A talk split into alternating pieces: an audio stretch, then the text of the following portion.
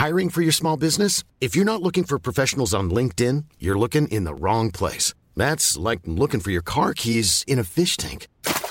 LinkedIn helps you hire professionals you can't find anywhere else, even those who aren't actively searching for a new job but might be open to the perfect role. In a given month, over 70% of LinkedIn users don't even visit other leading job sites. So start looking in the right place. With LinkedIn, you can hire professionals like a professional. Post your free job on linkedin.com slash people today. Hey, I'm Ryan Reynolds. Recently, I asked Mint Mobile's legal team if big wireless companies are allowed to raise prices due to inflation. They said yes. And then when I asked if raising prices technically violates those onerous two-year contracts, they said, what the f*** are you talking about, you insane Hollywood ass?" So to recap, we're cutting the price of Mint Unlimited from $30 a month to just $15 a month. Give it a try at mintmobile.com slash switch. $45 upfront for three months plus taxes and fees. Promo rate for new customers for limited time. Unlimited more than 40 gigabytes per month. Slows. Full terms at mintmobile.com.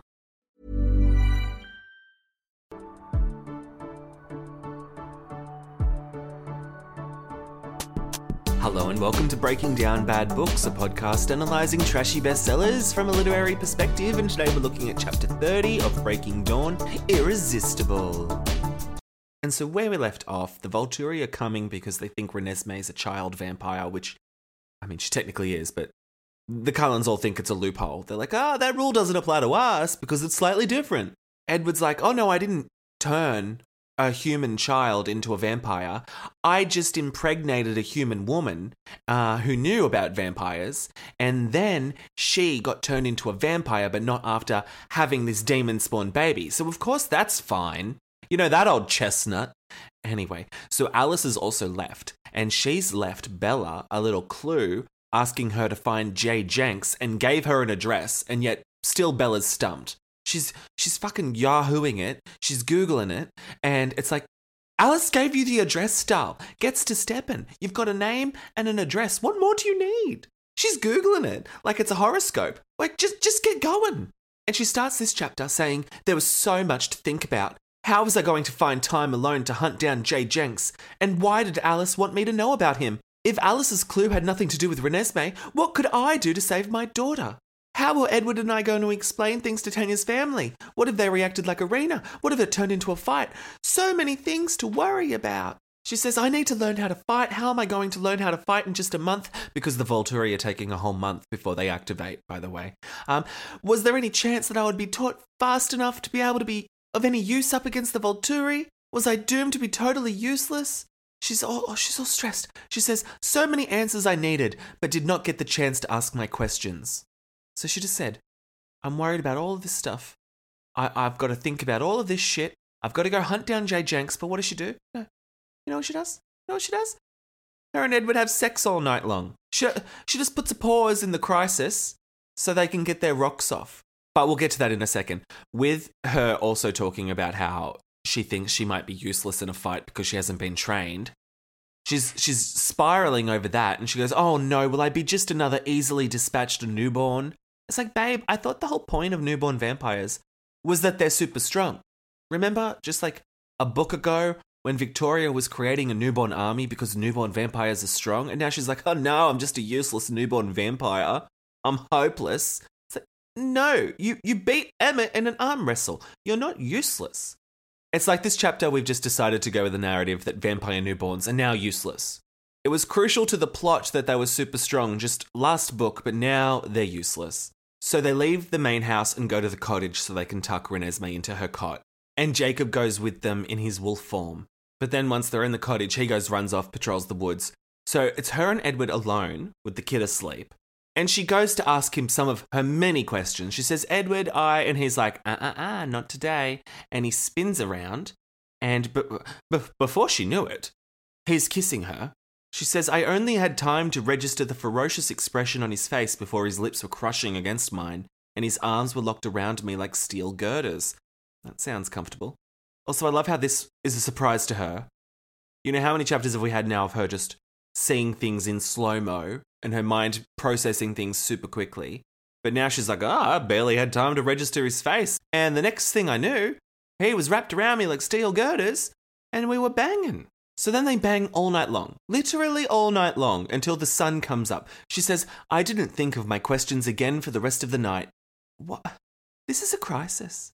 Well, you, you've got some very serious issues you've got to consider. Do you think do you think Emmett and Rosalie are out recruiting people and, and pausing to bang? Like, no, they're working. Do you think Carlisle and Esme are stopping at a Motel 6 so they can get their rocks off? No. They're going around the bloody world trying to recruit witnesses, and yet here's Bella and Edward having a nice, like, 10 hour break just so they can go and bang each other's brains out. And she reasons it being like, oh, I thought we'd have centuries together, but now that we've only got a month left together, well, I, I better start banging him real quick. She says, all I wanted was to love him as much as possible in the limited time given to me. Yes, babe, limited time. Go hunt down Jay Jenks. So then the sun comes up and she's like, all right, get out of me. And she's like, I, I got things to do. Oh, that was a nice 10 hour break, but get, uh, get off me. Then she says, As soon as I let myself think of what was coming, I was all tension. It felt like my nerves were being stretched on a rack, thinner and thinner. Okay, so the all night fuckfest didn't relax her any. And so her and Edward have a quick chat about how Tanya's family are coming and Eleazar's coming with them. And Edward's like, Oh, I wish we could have a quick chat with them before we tell them about Nessie to sort of brief them on it. I don't know, they're just stressing over nothing. And also, they're getting changed in the huge closet, which makes her think of Alice. And she's like, Oh, Alice, I forget that she abandoned me. Because they're still going with the narrative that Alice legitimately abandoned them, even though she's also left behind clues. I don't know, that was a random bit of dialogue. And then she pulls Renesmee out of her bed, and Renesmee's still asleep. She had a great night's sleep, even though her, her parents were banging like wild, probably breaking the furniture. Poor Renesmee, what, what if she had cried in the middle of the night? and needed attention, do you think they would have even heard her? Do you think she would have even registered in their sex crazed brains? This is bordering on child neglect. So she hugs Renesmee and she says, Oh, that's it. I can't waste one second of time today. There were answers I needed, and I wasn't sure how much time Edward and I would have alone today. Okay, so now she's a go getter. Now she's an early bird gets the worm kind of a girl, even though she was getting the worm all night long. Now she's like, All right, sun's up, I'm up. I can't waste a single second, even though I've just wasted 10 hours. So she says, Edward, will you teach me how to fight? And he immediately goes into that mode where he's like, No, Bella, I don't want you to fight. You're too precious and vulnerable and you'll break, even though she's a vampire now. He tries that whole shtick. And so she's like, All right, Edward, like, let's cut the crap. Would you really leave me unable to defend myself? And he's like, All right, all right, twist my arm. And he says, All right, we'll get to work as soon as we can. And she's like, Great. Then they go over to the big house. And on the way, she starts quizzing him about the Volturi. And she says, What would you say their biggest advantage is? Do they have any weaknesses? And then, okay, in narration, she says, Edward didn't have to ask to know I meant the Volturi because she was just saying they. And like, yeah, Edward's not a genius. Of course, you're talking about the Volturi. You're not talking about the Russians. What would you say their biggest advantage is? Do they have a weakness? And Edward's like, oh God, who's she talking about? Oh, who's she talking about? Is she talking about the LA Rams? Is she talking about the Mountain Lions? No, of course she's talking about the Volturi. Edward didn't have to ask to know I meant the Volturi. Who else would you be talking about, Bella? Anyway, he says Alec and Jane are their greatest offense. Their defensive players rarely see any action. Okay, maybe they are talking about the LA Rams. So just to recap on Jane, she can burn people with pain mentally, she can mentally affect people, except she can't affect Bella, by making them feel pain. She's a like a walking Crucio curse. And Alec, her I think twin or her brother, he does okay. Apparently the opposite. Well, okay. Edward says he's more dangerous than Jane somehow. He says he's the antidote to Jane. She makes you feel the worst pain imaginable. Alec, on the other hand, makes you feel nothing. Which. Welcome to my life. I feel nothing a lot of the time. But apparently that's worse than feeling unimaginable pain. He says, Oh, sometimes, when the Volturi are feeling kind, they have Alec anesthetize someone before he is executed. That's if he has surrendered or pleased them in some way. And Bella's like, anesthetic? But how's that more dangerous than Jane? And Edward mansplains and he's like, because he cuts off your senses altogether. No pain, but also no sight or sound or smell. Total sensory deprivation. You are utterly alone in the blackness. You don't even feel it when they burn you. And she shivers. She shivers. She's like, oh, that's so dreadful. It's like, uh, actually, I'd rather not feel it if I'm being burned at the stake. Like, thanks, Volturi. That's, that's a lovely gift. And she's like, oh, how dreadful. How dreadful that, that the person doesn't feel any pain. Also, why is she shivering? She doesn't feel cold. What biologically human reaction is that? Vampires shivering? Why?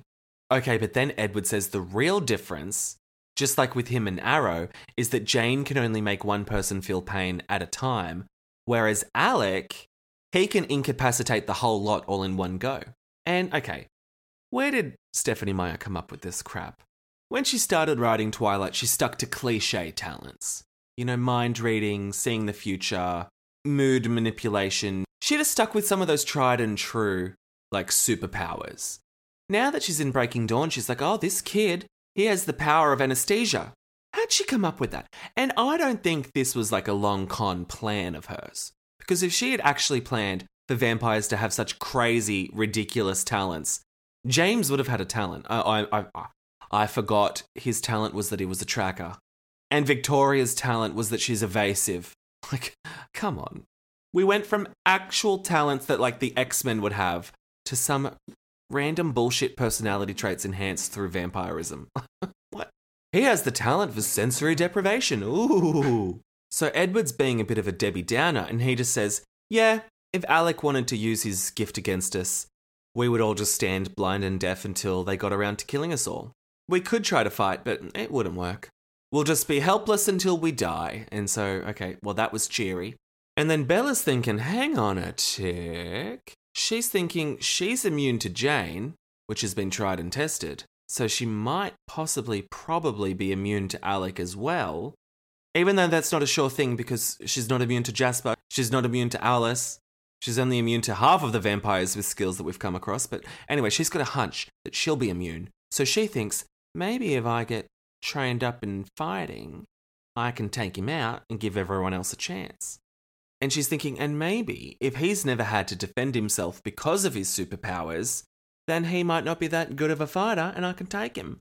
And Edward's like, ah, bitch, he's been with the Volturi for centuries, like, he can fight. And Edward says, yes, you're surely immune to his power. Okay, I don't know if surely is the correct word there, but okay. You're surely immune to his power, but you are still a newborn, Bella. I can't make you that strong a fighter in a few weeks. I'm sure he's had training. Okay, so newborns are just no longer really strong. The newborn advantage no longer exists. And Bella's like, well, I could still distract him for a little bit, give you guys a chance. You know, she she loves to be the sacrificial lamb. She just loves the idea of dying to save her family. It's the start of every preface. So that idea is already forming in her mind. And Edward's like, cut that shit out, Bella. He's like, I thought we dealt with that last book when you were having that obsessive dream sequence where you were picturing yourself as being the third wife. Remember that unnamed wife that sacrificed herself in the Quileute tribe when that when the tribe was getting attacked by the vampire and so she she killed herself somehow. Anyway, I thought we'd gotten over that, but we're back on that. Anyway, Edward says, I will try to teach you what I can, but please don't make me think about you sacrificing yourself as a diversion. And she nods and she goes, All right then. And she's like, I'll keep my plans to myself. So she yet full wants to sacrifice herself. No, nothing's changed with Bells. She's like, Yep, first Alec, then Jane, then I'll give him a shot. And then she's also thinking, I doubt Jane or Alec have ever learned how to fight. Why is she underestimating them so much? And she says, Okay, I have to learn everything, as much as you can possibly cram into my head in the next month. What's there to learn? You just charge them, bite them in the neck, try and decapitate them, pull their limbs apart, burn them. Like, there you go. I, I don't need to go and do a TED talk about this. But no, apparently it's going to take a whole month to teach her that. Even though I think she already watched Jasper's How to Fight Newborns class last book as well. Did last book happen? Did I dream that? Because no one seems to remember it. Am I the only bitch out here that remembers Eclipse? And so then I guess they're still walking towards the house. These super fast vampires are walking at a glacial pace. And now she's thinking about Dimitri. And she's like, Dimitri could be a problem. Yeah, I can take Jane and Alec, their two most talented people. That would be a piece of cake, but Dimitri might be difficult. He would without a doubt be a fighter. There's no other way he could have survived so long. But his power is to track people. So she thinks she needs to take him out next. If she survives fighting Alec, if she survives then fighting Jane, she's going to aim for Dimitri. so that the rest of them can run and escape without being tracked. Even though none of them are that subtle, I don't think we need a vampire with a super secret skill to track them. You know, they're the Cullens. Just Google rainiest place in England and they'll be staying there. Google rainiest place in Canada, that's where they'll live. Rainiest place in Brazil, that, well, you know what? Just check Isle Esme. They'll probably be there. And she's also thinking if Dimitri didn't exist, then Alice and Jasper could be safe forever. And then she's like sad because, oh my god, Alice abandoned her, even though she didn't really. And she goes to like ask Edward about Dimitri, and he says, Dimitri's mine for the same purpose. He just wants to take out Dimitri to give Alice and Jasper a chance. He says, For Alice, it's the only thanks I can give her now for the last 50 years. Like, okay, so you're on the same page with Dimitri. Great. Oh, and also Alice's note told them to ask Eleazar. That's why they mentioned Eleazar when they were getting changed in the closet. But then they dropped that conversation, so now she's picking it back up again. And she says, Edward, why did Alice want us to ask about Eleazar? Has he been in Italy recently or something? like, has he visited them recently? And Edward's like, oh no, he was a Volturi. He's like, oh, I forgot you didn't know that. Yeah, he was a Volturi once upon a time. And she hisses, because she thinks the Volturi are so evil. Which, yeah, like they are. But also, they're technically not. You know what I mean? Like, they're technically just the lawyers and the police they just execute vampire criminals. And she happens to be, well, there's evidence that she and the whole family are vampire criminals. So that doesn't technically make the Volturi evil, even though we have seen them eat like a, a whole room full of tourists. That was, that was a blow for the pro Volturi crowd, I'll give them that. But even Edward, he's like, uh, yeah, Eleazar's like a very gentle person. He's not that bad. The Volturi aren't evil, they're just the law and people who work for them or, or who are with them are just like people who love the law. And she's like, no way. She says, oh, the pictures in my head were jarring. A compassionate Volturi soldier? She can't picture it. She's like, no, that sounds ridiculous. And Edward says, well, he wasn't one of their soldiers. He just had a little talent that they like to use. Oh, another vampire with a talent, a vague talent. So Eleazar's talent, okay, is that he has an instinctive feel for the gifts of others, the extra abilities that some vampires have. So his talent is finding talent. Can you believe that? He's effectively the Simon Cowell of the Volturi. He's a talent scout. He's a talent scout. So when he's in the general proximity of a vampire, he can tell if they have abilities. So when the Volturi were going into battle with someone, he'd just hang around and be like, oh, that one over there's skilled. You know, like, oh, save them, they can talk to animals. Oh, save them, they always know what the time is.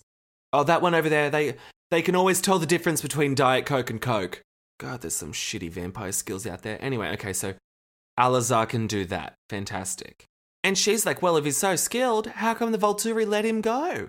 And Edward's like, they don't just hold people against their will, Bella. They're actually not that bad. he says they are the foundation of our peace and civilization. Each member of the guard chooses to serve them. It's quite prestigious. None of them are forced to be there. And she's like, oh, gross. As if she's not also a blood sucking creature of the night. And she starts thinking, like, okay, do you really think we have a chance? Do you really think we can stop them and make them listen to us before they act? And Edward says, if we find enough friends to stand beside us, maybe. And she goes, oh, if. He said, if. And she goes, oh, I suddenly felt the urgency of what we had before us today. Oh, so now you feel the urgency. Now you do. Even though you just had a fuck fest for 10 hours, now you feel the urgency. Okay, good to know. Hey, I'm Ryan Reynolds. At Mint Mobile, we like to do the opposite of what Big Wireless does. They charge you a lot, we charge you a little. So naturally, when they announced they'd be raising their prices due to inflation, we decided to deflate our prices due to not hating you. That's right. We're cutting the price of Mint Unlimited from $30 a month to just $15 a month. Give it a try at mintmobile.com slash switch. $45 upfront for three months plus taxes and fees. Promo rate for new customers for limited time. Unlimited more than 40 gigabytes per month. Slows. Full terms at mintmobile.com. Hiring for your small business? If you're not looking for professionals on LinkedIn, you're looking in the wrong place. That's like looking for your car keys in a fish tank. LinkedIn helps you hire professionals you can't find anywhere else, even those who aren't actively searching for a new job but might be open to the perfect role. In a given month, over 70% of LinkedIn users don't even visit other leading job sites. So start looking in the right place. With LinkedIn, you can hire professionals like a professional. Post your free job on linkedin.com slash people today. Since 2013, Bombas has donated over 100 million socks, underwear, and T-shirts to those facing homelessness. If we counted those on air, this ad would last over 1,157 days. But if we counted the time it takes to make a donation possible, it would take just a few clicks. Because every time you make a purchase, Bombas donates an item to someone who needs it. Go to bombas.com slash ACAST and use code ACAST for 20% off your first purchase. That's bombas.com slash ACAST, code ACAST. Hey, it's Paige DeSorbo from Giggly Squad. High quality fashion without the price tag? Say hello to Quince. I'm snagging high end essentials like cozy cashmere sweaters, sleek leather jackets, fine jewelry, and so much more. With Quince being 50 to 80% less than similar brands. And they partner with factories that prioritize safe, ethical, and responsible manufacturing. I love that. Luxury quality within reach. Go to quince.com slash style to get free shipping and 365 day returns on your next order. Quince.com slash style. So then they go to the big house and they wait for Tanya and her clan to arrive. They had a little bit of discussion around like how to stage it, like, oh, should we have Renesmee up front or should someone meet them? Should we hide the werewolf? But they decide that Renesmee Jacob in his human form and Bella will wait in the dining room. And she says, Jacob let me hold Renesmee. He wanted space in case he had to phase quickly.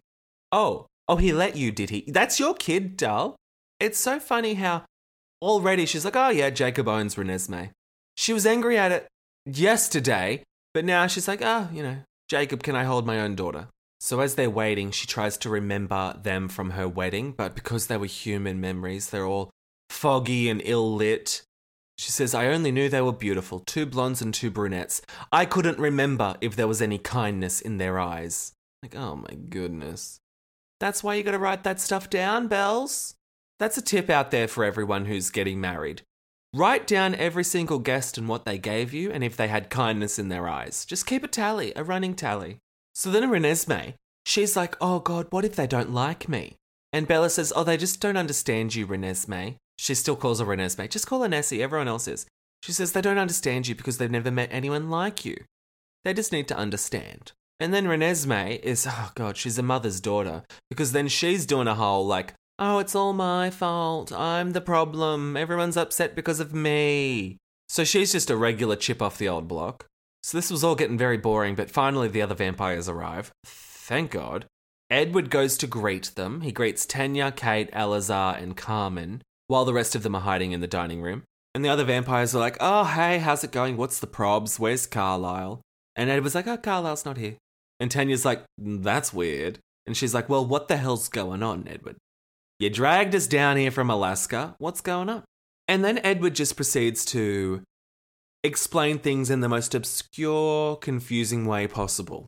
He says, Just give me the benefit of the doubt for a few minutes. I have something difficult to explain, and I need you to be open minded until you understand. And they're like, What? Like, they're like, Can we. Can we sit down first? Can you offer us a beverage? We just had a long drive from Alaska can you let us inside the house and maybe say hi and give us a blood bag? Edward's a terrible host. Terrible. And of course, when you preface it with that, they're all like, oh my God, what's wrong? What's wrong? And he's like, oh, calm down, calm down, nothing's wrong, even though something is wrong.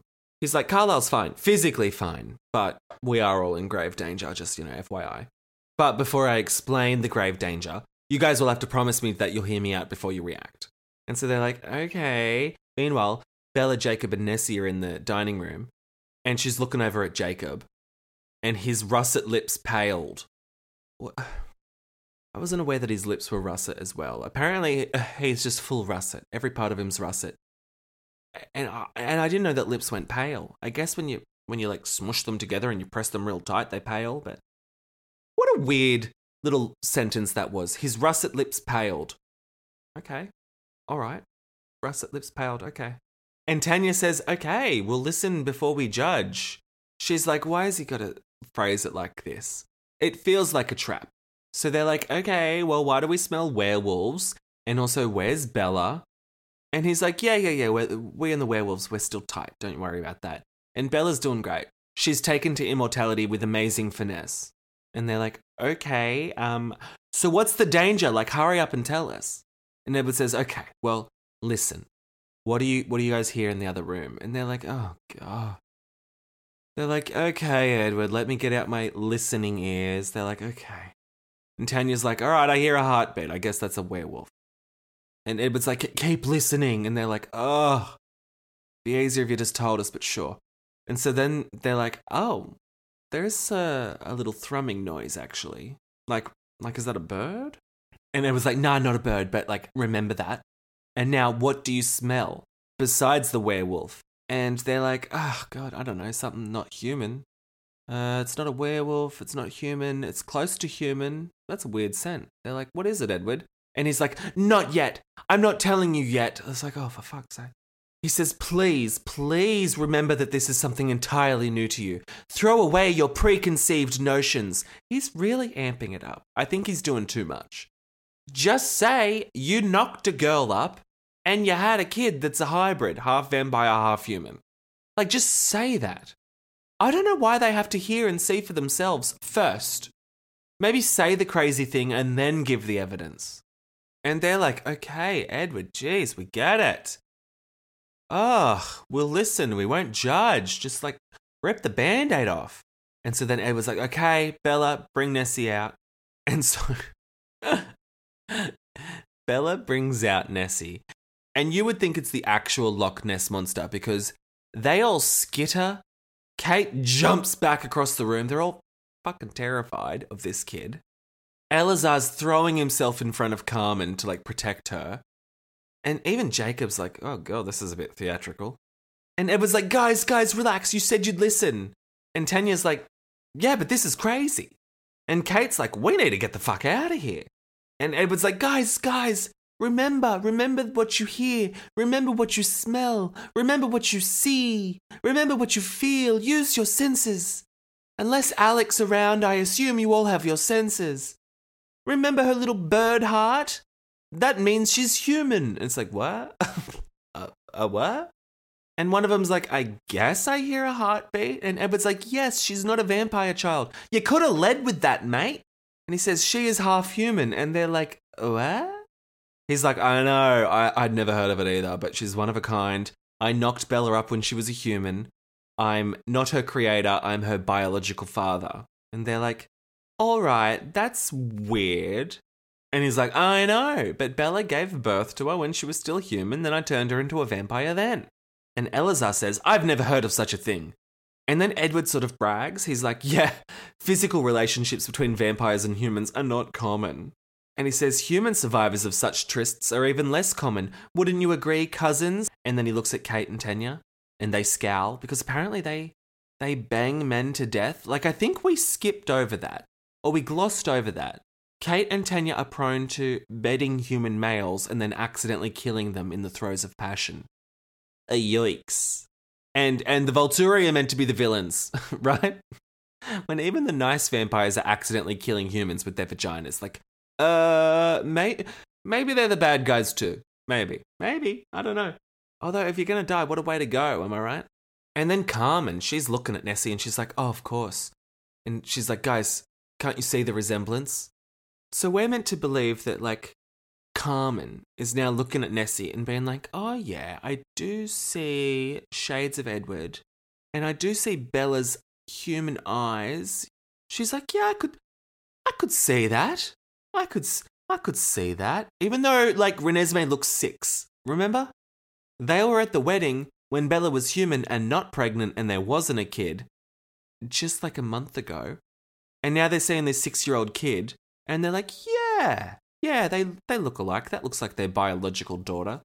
Why are we not talking about how she's a freak that ages five months in a day? Like maybe that should be coming up. But Carmen's like, oh, you have your mother's eyes and your and your father's face, even though you're six years old looking. And so then Bella gets Carmen's permission for Nessie to touch Carmen's face. And Carmen's a bit like, uh, what? She's like, she wants to touch my what? And Carmen says to Nessie, Oh, do you speak, little one? And she says, Yeah, I do, but I can show you more than I can tell you. And then she touches Carmen's face, and Carmen's like, What the fuck was that? So Nessie just shows her everything. Apparently, everything. Every, every memory she's ever had. Even though she wasn't around for the conception and all of that hooey, apparently she's given enough context clues. So when she puts the hand away, Carmen's like, Oh, of course, that all makes sense. Yep, I'm all on board. And Carmen says, Oh, she really is your daughter. Wow. Yep. I'm convinced. So then Nessie just goes around the room, starts touching people's faces, and they're like, Oh, wow. Yep. I, I'm 100% on board. There's no other explanation for it. Like, what is Nessie showing them? Is she showing them birth certificates? DNA tests? What, what has she got in that Rolodex inside her mind that she's showing them that's so convincing? But it works every time someone gets touched in the face. Uh, uh, why does she have to touch the face, by the way? She could touch them anywhere wrist, kneecap, back of the neck. But no, she always goes for the face, which I don't love. You know, I don't like people touching my face. You know, I don't want your greasy, oily little digits pressing up against my skin. Like, no, no, I'm not, I'm not interested in that. But Renesmee, she's just shoving her grubby little paws into everyone's face. And yeah, they just go, ah, of course, yep, I see. On to the next one. Meanwhile, Eleazar has not picked up on anyone's talents in the room. Apparently, Bella has a latent talent. And Renesmee clearly has a talent, but Eleazar's just been very quiet on that front. So now everyone's calmed down. And Tanya's like, okay, but you said you were in grave danger. So, of course, we assumed it was the demon child that you brought out. Like, maybe you shouldn't have led with the fact that you're in grave danger if you're not in danger from her. Like, who are you in danger from? And then she's like, so it must be the Volturi, right? And he's like, yep. yep, should have led with that, my bad. And Bella says she was not surprised at Tanya's quick understanding. She says, after all, what could possibly be a threat to a family as strong as mine? Only the Volturi. Did everyone forget Eclipse? They were under attack last book. A whole newborn vampire army led by their old rival Victoria. And before that, it was werewolves that were a threat to them, their natural predator. And she's thinking, oh, of course it's the Volturi. Who else would be a threat to my Edward and his little family? How did everyone forget about Eclipse? I feel like I'm alone on a mountain. Guys, can you can you please just like write in and say, yes, I remember Eclipse? That's all I need. Just four words. Just a four word email to breakingdownpod at gmail.com. Just in the subject line, yes, I remember Eclipse, just so I know I'm not going crazy. Because Stephenie Meyer forgot it. Bella and Edward forgot it. Tanya forgot it. Even Renesmee showing the history of the world through her hands, she forgot it. Ugh, anyway, so Edward, he explains to them that Irina dobbed them in. And they're all like, oh my god, Irina did this. Oh, we are so sorry. We apologize for her. Our bad. And Edward's like, they're all coming. In a month, they're all coming, even the wives. And they're all like, what? The wives? Eleazar, the former Volturi, who's like, the wives, they never leave that place. He's shocked. He says, why would they put themselves and the wives in danger? And Edward's like, I know, doesn't make any sense. But Alice saw it, and he winces when he says Alice's name because it's so raw. Alice's betrayal still stings, even though Jay Jenks is still sitting pretty in Seattle, just not getting visited. anyway, Edward fills them in that they've got a month. Everyone else, all the other Cullens, are just going to recruit more friends to be witnesses. He asks them to be witnesses, and they're like, Of course, after what Irina did. After Irina did you dirty, we owe you. Yeah, we'll be a witness. And Tanya's like, Cool, cool, cool, but will they care? Will the Volturi really care that much that she's a half human, half vampire? Like, she's still an abomination, right? And they're like, Nah, nah, it'll be fine. The restriction against vampire babies was put in place to protect them from exposure, from children who could not be tamed. But Renesmee's fine, they say. And Renesmee goes, Oh, yeah, I'm not dangerous. It's like, okay, you would say that, but thank you. So Nessie says, I never hurt Grandpa or Sue or Billy. I love humans and wolf people like my Jacob. My Jacob. And then she dropped Edward's hand to reach back and pat Jacob's arm. And then it says, Tanya and Kate exchanged a quick glance. So you can bet they're thinking like, "Oh, is that is that werewolf fucking that baby? Like, like what's going on here?" They're they're perturbed. They're like, "Yeah, we were we were all for defending your family, but but this is crazy. Kind of would have rather if you'd turned a kid into a vampire because I think that werewolf's stopping that child. Like, this is crazy that they're sharing that glance. And I, I just know that's what they're thinking. They're thinking this is bonkers. And then Edward finally says, Oh, it's funny. If Irina hadn't come so soon, we could have avoided all of this because Renesmee grows at an unprecedented rate. By the time this month is past, she'll have gained another half year of development. And they're like, oh yeah, like like they never even thought that this kid is far too old. And Carmen's like, okay, well I guess we can witness that for you. Her growth, why not? And Carmen says we'll be able to promise that we've seen her mature ourselves. How could the Volturi ignore such evidence? The thing is, even if that is evidence that's accepted, they'll still be like, oh, we can't let a vampire human hybrid exist. Like, that's an abomination. I just wouldn't trust them, no matter what. But sure, let's try it. So then they all agree to protect the child because Renesmee's just so cute. They're all obsessed with her already. And then Carmen's like, I want to hold her. Can I hold her? And Bella's like, yep, classic Renesmee winning people over. She says it was just like with Charlie. No one's immune to Renesmee's charms. Oh, maybe that's her talent. Maybe Renesmee's talent, apart from touching people on the face and showing them visions, is getting them to like her. As far as talents go, it's probably one of the better ones. And she thinks, for a moment, I thought that maybe what we were attempting might be possible. Maybe Renesmee could do the impossible and win over our enemies as she had our friends. Like, okay, can you really see like Aro like having Renesmee on his lap, just bouncing her up and down. Like, no, I don't think so. And then she says, and then I remembered that Alice had left us and my hope vanished as quickly as it had appeared. And that's the end of the chapter. So another bum note of them thinking Alice has abandoned them, which she kinda hasn't. And Jay Jenks is, yeah, in Seattle sitting pretty. Go and find Jay Jenks. Ugh. And the next chapter is called Talented. So I'm hoping that's when Eleazar's like, oh, Bella, by the way, you're talented.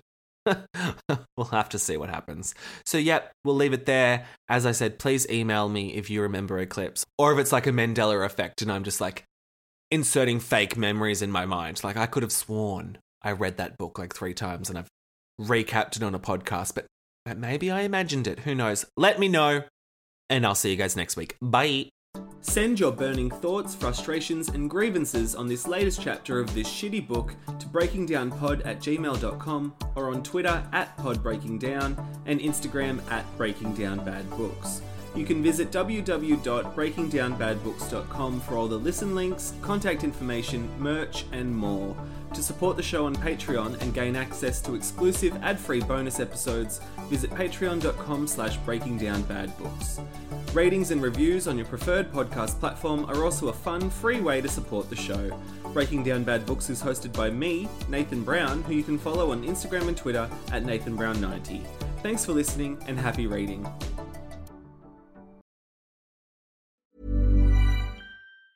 Planning for your next trip?